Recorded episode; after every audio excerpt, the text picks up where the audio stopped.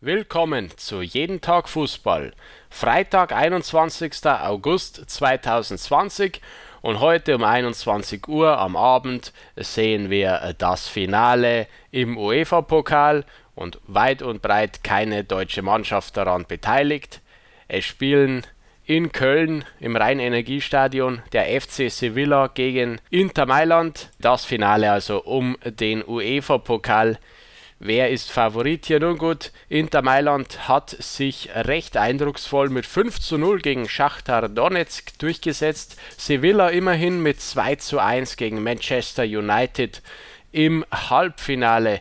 Also Inter Mailand vielleicht die stabilere Mannschaft, etwas überlegen aufgetreten. Wir kennen sie ja noch als zum Beispiel im Viertelfinale Inter Mailand gegen Bayer Leverkusen.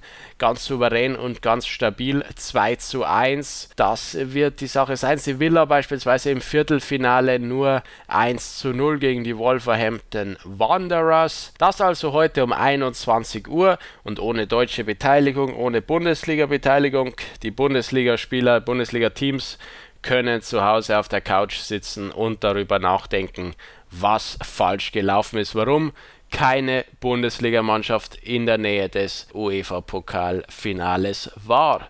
Wir hören uns morgen wieder bei Jeden Tag Fußball. Macht's gut, bis dann.